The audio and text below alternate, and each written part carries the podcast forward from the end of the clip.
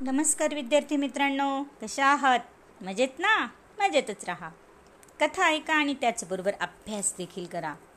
दालन संस्कार कथांच्या या माझ्या नवीन उपक्रमात मी माधुरी पाटील शाळा मोडाळे तालुका इगतपुरी जिल्हा नाशिक तुम्हा सर्व छोट्या दोस्तांचे मनापासून हार्दिक स्वागत करते. मुलांनो या उपक्रमात आपण ऐकत आहोत नाबाद चतुर बिरबल यांच्या पन्नास कथा. चला तर मग सुरू करूयात आजची नवीन कथा. आजच्या कथेचे नाव आहे अफलातून निवड. चतुर बिरबल हा आपल्या चातुर्याने अतिशय योग्य वेळी योग्य ते उत्तर देत असे. हे तुम्ही प्रत्येक कथेमध्ये ऐकतच आहात. चला तर मग या कथेमध्ये बिरबलाचं चातुर्य काय आहे ते.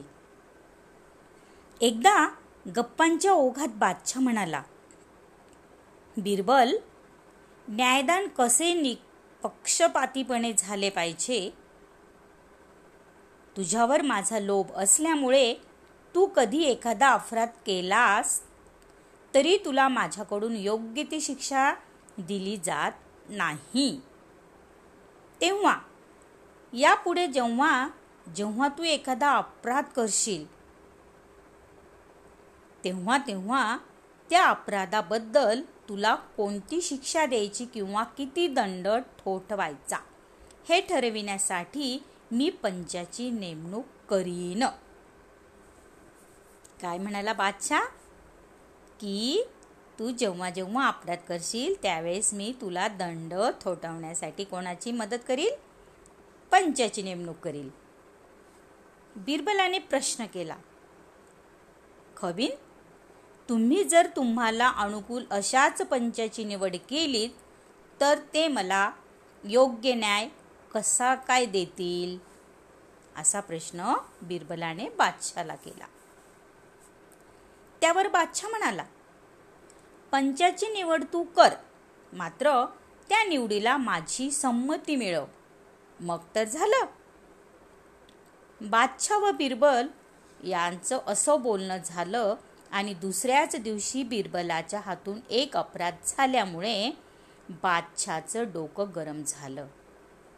आणि बादशाह म्हणाला बिरबल तुझ्या अपराधाबद्दल तुला किती दंड ठोठवायचा हे ठरविण्यासाठी कोणते पंच नेमायचे? असा प्रश्न कोणी केला? बादशाने केला. त्यावर बिरबल म्हणाला. काय म्हणाला बिरबल?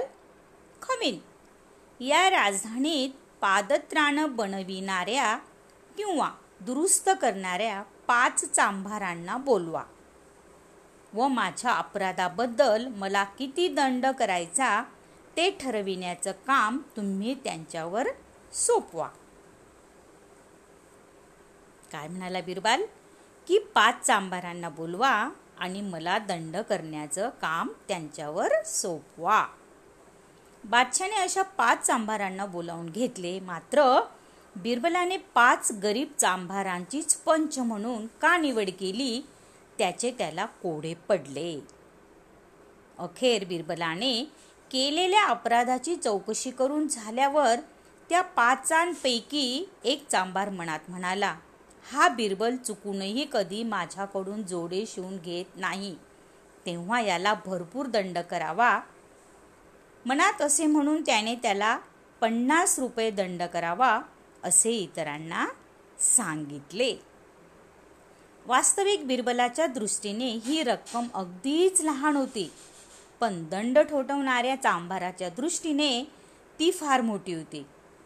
इतर चौघांनाही ती फार मोठी वाटत होती. साहजिकच दुसरा चांभार त्यावर म्हणाला.